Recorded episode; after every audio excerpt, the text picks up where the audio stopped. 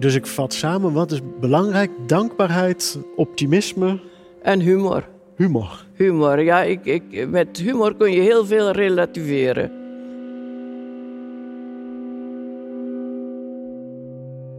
Ik loop langs een gigantisch groot en zo te zien oud gebouw hier in het midden van Tilburg.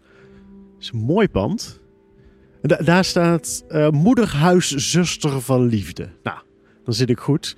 Het belooft een eh, bijzondere dag te worden, want ik heb een afspraak met zuster Antonetta, de oudste zuster die ik ga spreken voor deze podcastserie. Zij is 90 jaar en heeft 70 jaar in het klooster gewoond. En in al die jaren is er van alles op haar levenspad gekomen. Soms zaken die ze helemaal niet zelf had verwacht. Soms dingen die ze liever niet wilde. Ja, soms loopt het leven nou eenmaal anders dan je had bedacht. Maar ja, is dat erg? En hoe ga je daar dan mee om?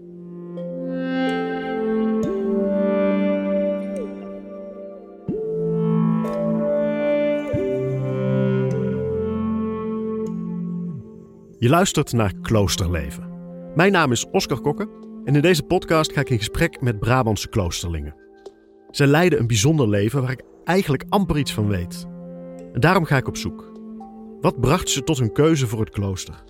Welke lessen leerden ze daar over zichzelf en over het leven? En kan ik daar misschien iets mee? In mijn dagelijks leven.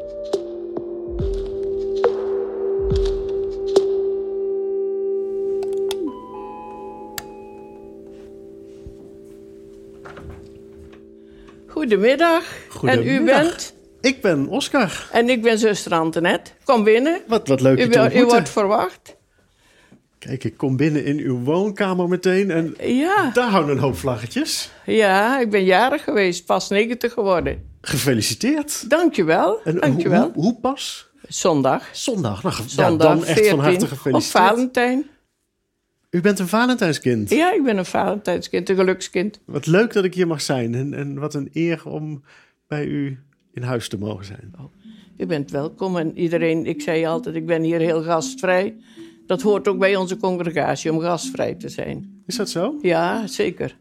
Zullen we even een stukje gaan wandelen? Zeker, graag. Goed. Ja, nou ja, ik heb jonge benen. U Ik zo te zien ook. Ik ook, ik kan nog heel goed lopen. Ik loop hier ook nog altijd trap. Nou, laten we op pad. Goed, oké.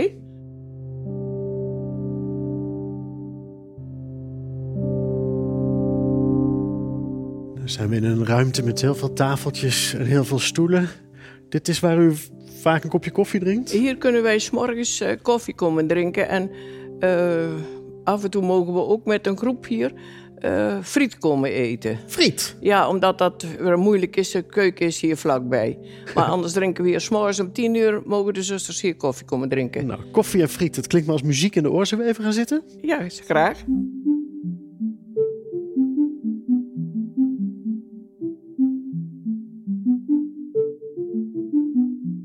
Kunt u mij vertellen, waarom ging u bij dit klooster? Ja, dat is wel toch best een hele moeilijke vraag. Ik denk gewoon, toch, ik, ik kom uit een katholiek gezin en ja, een beetje besloten zal ik zeggen. We waren er heel vrij in, maar het werd toch was wel een katholieke opvoeding heb ik thuis gehad. Er werd gebeden voor en na tafel, morgen- en avondgebed. En, eh, maar ik was van de, ook werd veel gezongen, dus ik ben altijd wel een vrolijk kind geweest. Ik had op een gegeven moment ook een vriend. Ik hield heel veel van hem en hij ook van mij.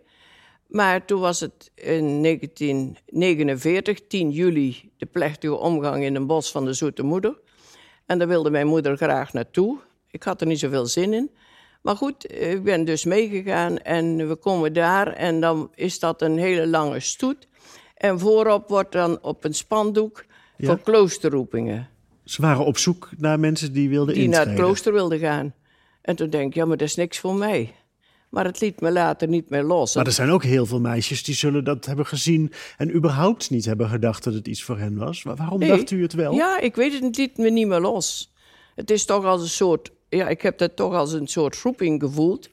Van eh, dat, ik, ja, dat ik anders niet gelukkig zou worden. Maar u had een vriend. Ja, en dat was heel moeilijk om daar afscheid van te nemen. Ja, daar had u prima gelukkig mee wij- kunnen zijn misschien. Ja, daar had ik zeker gelukkig mee kunnen zijn. Maar ik heb op een gegeven moment toch gezegd...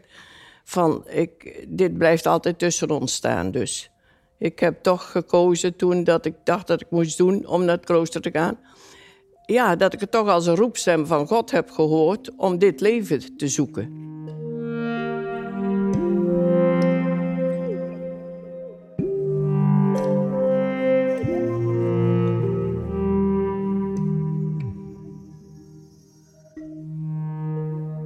Ik ben op 10 mei 1950 hier bij de Oude Dijk binnengegaan. We waren met 34 jonge vrouwen die tegelijk binnenkwamen. En dan kom je hier in dat grote klooster met grote gangen. En Was het een beetje imponerend? Ja. Ja? Ja, en dan valt een stilte. Het was silence, dus alles stilte. Er werd niet gepraat. En daar heb ik heel veel moeite mee gehad. Ja? Ja. Wat vond u daar Want ingewikkeld ik aan? was van een boerderij en ruimte en dan hier die stilte. En ja, dat heeft me wel veel gedaan. Maar ik denk, ja, we zijn met 34. Als zij het kunnen, kan ik het ook. Ja? Maar je mocht niet met elkaar praten. Je, kende, je kreeg een nieuwe naam. Ik was altijd aangesproken als Bertha. En toen werd het ineens zuster Antoinette. Kon u, kon u dat zelf kiezen? Eh, nou, ik heb wel gevraagd omdat mijn vader dus eh, Antonius heette, wilde ik toch in die naam eigenlijk iets hebben. Dus ik heb wel naar zuster Antoinette gevraagd. Maar er kwam toch een Maria nog voor, want alle zusters kregen ook de naam van Maria en dan Antoinette. Maar nu is het gewoon Antoinette. Want hoe reageerden uw ouders op uw idee? Op uw plannen om het klooster in te gaan? Eh, die waren er niet blij mee. Nee? Mijn vader zei al, had de andere alle vijf gegaan, had ik niet zo erg gevonden als jij. maar goed, het, eh, Hij, hij dacht, die andere kinderen die mogen gaan. maar- Ja, eh, nou dat niet zo, maar die hadden, er waren de tussentijd al wel getrouwd ook al. Maar eh, ja, hij had toch het meest op mij gerekend dat ik de jongste bij hem zou blijven, denk ik ook zo. Herinnert u zich die gesprekken nog goed? Ja, mijn moeder die is na een paar jaar al overleden. Maar die vond het ook heel erg. Ze, ze zei, meisje, wat ga je daar toch doen in dat klooster om daar je eigen te begraven? En, en wat antwoordde u dan? Als, eh, wat, Eh, wat- nou ja, goed. eh, ik kan niet anders. Het is toch een roeping. Ik, ik heb anders geen rust meer, denk ik. Het liet me niet meer los. Ik vond dat ik het moest doen.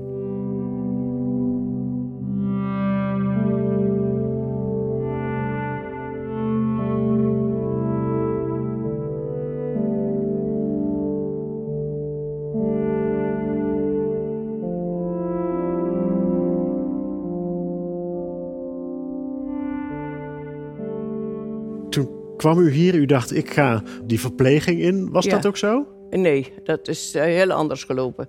De eerste half jaar ben je als posteland, noemen ze dat. Dan kun je nog iedere dag naar huis gaan eigenlijk en zo. Dat is het eerste geweest. En na een half jaar begon je aan een noviciaat. Ook, je mocht ook maar één keer in de maand naar huis, naar je familie schrijven.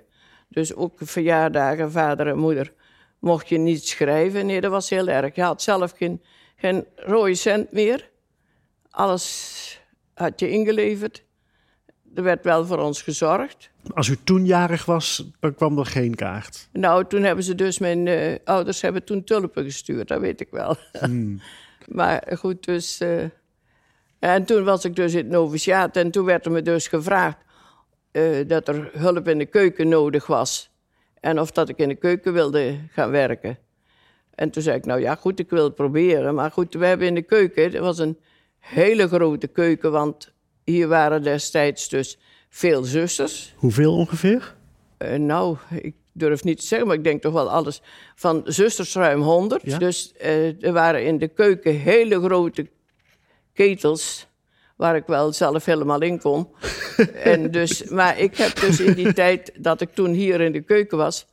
eh, eigenlijk niet leren koken. Ik heb eigenlijk alleen maar afgewassen en schoongemaakt en eh, gepoetst. Dus ben ik dus 2,5 jaar ben ik hier in Tilburg geweest. Toen ben ik daar Uden uit te. Dan wordt gewoon gezegd van... je kunt de volgende morgen vertrekken. Alleen een koffertje mee met één stel kleren en één extra schoenen. En dan werd je daar afgehaald. Verder had je niets in te brengen. dan, dan werd u eigenlijk gewoon telkens ook verteld... nu bent u hier, maar de opdracht is... ga naar daar en ga Ja, daar. en dan ging je. Je had niks in te brengen. Nee, nee. Maakte dat Je wist ook niet waar je eigenlijk naartoe ging. En, en, en zijn er nog, bent u ook eh, naar het buitenland gegaan? Ja, maar dus ik ben 2,5 jaar ook weer in Eindhoven geweest. En toen kwam de vraag of dat ik naar eh, Suriname wilde gaan. Of nee, naar de missie wilde gaan. Ik zeg, ja, ik heb destijds toen wel, wel opgegeven. Maar ik dacht als verpleegkundige, dus wat zal ik daar als keukenzuster moeten gaan doen? Dat zag ik ook helemaal niet zitten. Maar ja, goed, eh, het werd dus gevraagd. En eh, ik ben dus ook gegaan. Ja? Ik ben drie weken op de boot geweest. Eh, er waren ook nog veel militairen op de boot. Dus eh, er werden alle mogelijke spelletjes gedaan. Ik had nog nooit geen tafelvoetbal gezien. Maar ik ben daar nog in de finale gekomen. Kijk, Eh, het was toch een fantastische reis. En ik ben er ook blij mee geweest dat we met de boot zijn gegaan. ja, want u, u, u zegt, ik zag het niet zitten, maar ik ben toch maar gegaan. Ja. En u zei het, het net ook al over, ja, er werd me gevraagd en dan doe je dat maar braaf. Ja, zo was dat hier toen in het klooster. Maar ik kwam in Suriname en heel hartelijk ontvangen. Maar ik stond met twee linkse handen in die keuken. Want van die, ik kende de Nederlandse keuken inderdaad toen voor het wel. Maar de Surinaamse keuken was heel anders. En dat was dus ook... Ik ben eerst acht maanden in de Melaatse afdeling geweest. Het was... eh, ja, heel fijn om het meegemaakt te hebben. Maar het was afschuwelijk hoe mensen soms verminkt waren, ook in hun gezicht en zo.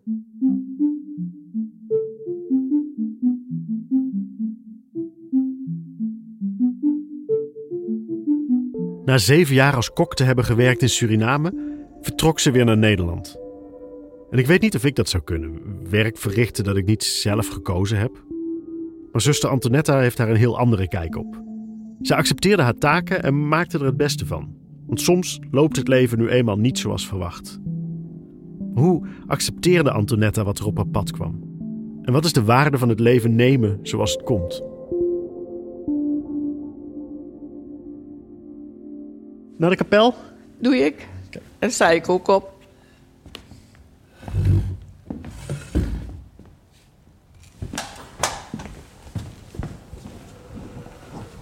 Gaan we hier nog weer een andere, andere gang in. Ja, waar gaan we allemaal naartoe?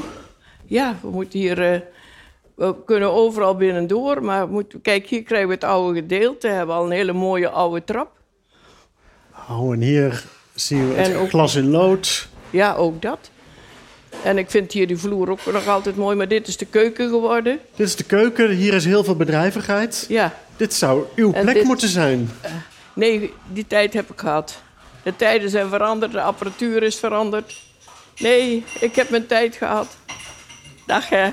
Maar u groet ze wel nog altijd. Oh zeker, en ze zorgen goed voor ons. En hier hebben we onze kapel. Een hele mooie, stille kapel. Met Heel mooie mooi. glas- en loodramen. Maar het is een mooie grote kapel. Ja, is het een dierbare plek voor u? Voor mij is het een heel dierbare plek. Ik wil zeggen, ik wil eh, weten dat God overal is. Ook, ik kan op mijn kamer ook bidden. Maar als ik hier kom, is dat toch een andere sfeer. En ik kom er nu heel graag. Ik heb nou, ben ik blij met de stilte. En die Is- stilte, die vindt is u nu helemaal fijn. veranderd, ja. Toen viel die op me, maar nu heb ik hem echt nodig om tot inkeer te komen.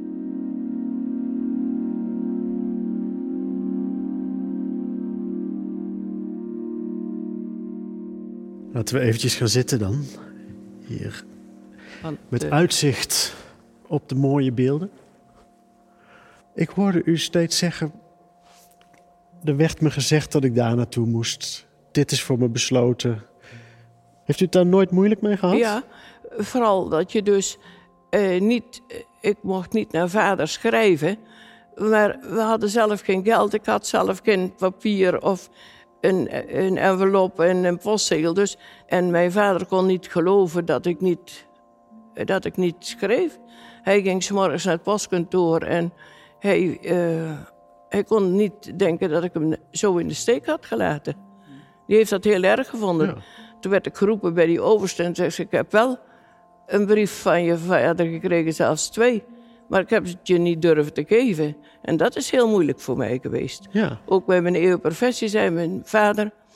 Kind, ik heb, je bent altijd goed voor me geweest. Maar wat je me toen hebt aangedaan, dat kun jij nooit bevroeden. En dat heeft me heel veel pijn gedaan.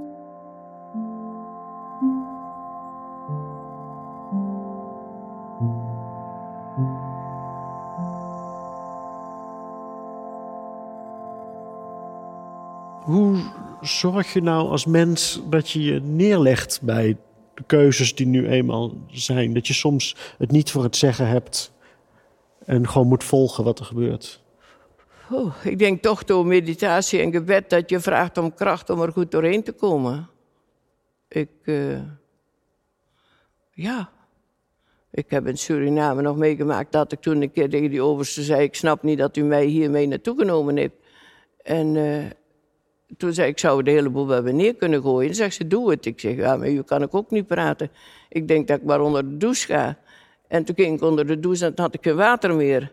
Ik had me ingezeept en er was geen water meer. Ik had dat hele ding af kunnen breken, want ik was zo. Oh, ik, verschrikkelijk. Maar dan ga je denken, de volgende keer neem je wel een paar emmers water mee. Wat, wat zou ik nou op zo'n moment kunnen doen? Stel dat er inderdaad iets in mijn leven gebeurt. Ik denk, ik heb geen grip, ik heb geen controle. Er komt geen water uit het kraan. In ieder geval optimistisch blijven. Ja. En uh, toch proberen zelf oplossingen te zoeken. Waar ze wel zijn te vinden. Dus reëel blijven en denken van... ja, morgen zal het anders zijn. En kijken wat, je, wat ik nu kan doen. Kan ik dat oplossen? En anders hulp vragen.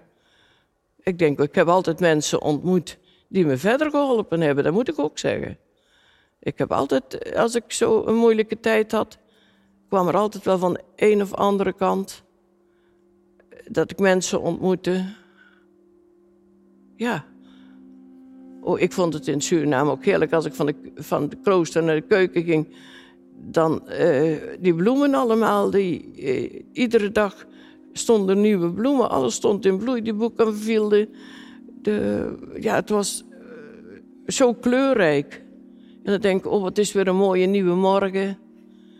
Nee, ik ben wel optimistisch gebleven, dat denk ik wel. Had u ooit kunnen vermoeden dat uw leven er zo kwam uit te zien? Nee, en dat ik zo oud zou worden, zeker niet. En, maar ik ben er wel dankbaar voor. Ik ben nog heel blij dat ik nog zo vitaal ben en nog zo gezond ben. En dat ik toch ook nog een beetje mijn hersenen kan gebruiken, want daar heb je ook niet voor te zeggen. We hebben helemaal niks voor te zeggen eigenlijk, hè? Niks voor te zeggen, maar daar ben ik toch nog wel blij mee kan wel enkele dingen vergeten en het wordt wel, ik moet wel soms nadenken. Maar ik ben blij met het leven wat ik heb. Ik ben blij dat ik hier woon. Dat ik hier ook mag zijn. Ja. Het is nog steeds voor mij een hele mooie plek hier. Dus ik, dus ik vat samen, wat is belangrijk? Dankbaarheid, optimisme. En humor. Humor. Humor, ja. Ik, ik, met humor kun je heel veel relativeren.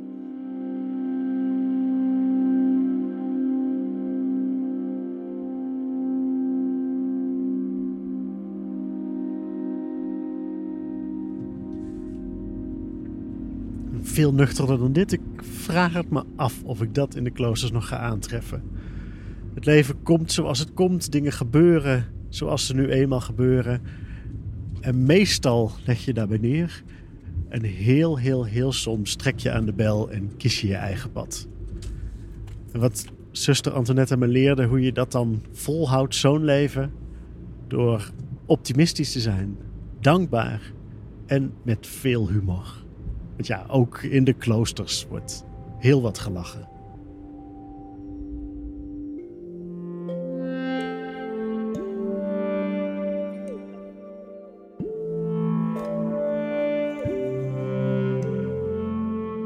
Deze podcast werd gemaakt in het kader van het jaar van het Brabants kloosterleven. Mogelijk gemaakt door de provincie Noord-Brabant. Inhoud, regie en productie was in handen van Janne den Adel, Corine Stijnen en Jesse Rij van communicatiebureau Johnny Wonder. De muziek, het geluid en de montage werd gedaan door Rinky Bartels en de presentatie door mij, Oscar Kokker. Wil je meer wijsheden uit het klooster horen? Luister dan alle afleveringen via je favoriete podcast-app of via Brabantskloosterleven.nl. Benieuwd naar de volgende aflevering? Luister dan alvast even naar broeder Hans. Een schaap doet niks anders dan een hele leven meer schaap worden. En een tulp niks anders dan een hele leven meer tulp worden. Dus het is ook onze opdracht om steeds meer onszelf te worden. En niet zomaar steeds meer mens, maar gewoon steeds meer jezelf. Dus in mijn geval steeds meer Hans Peter.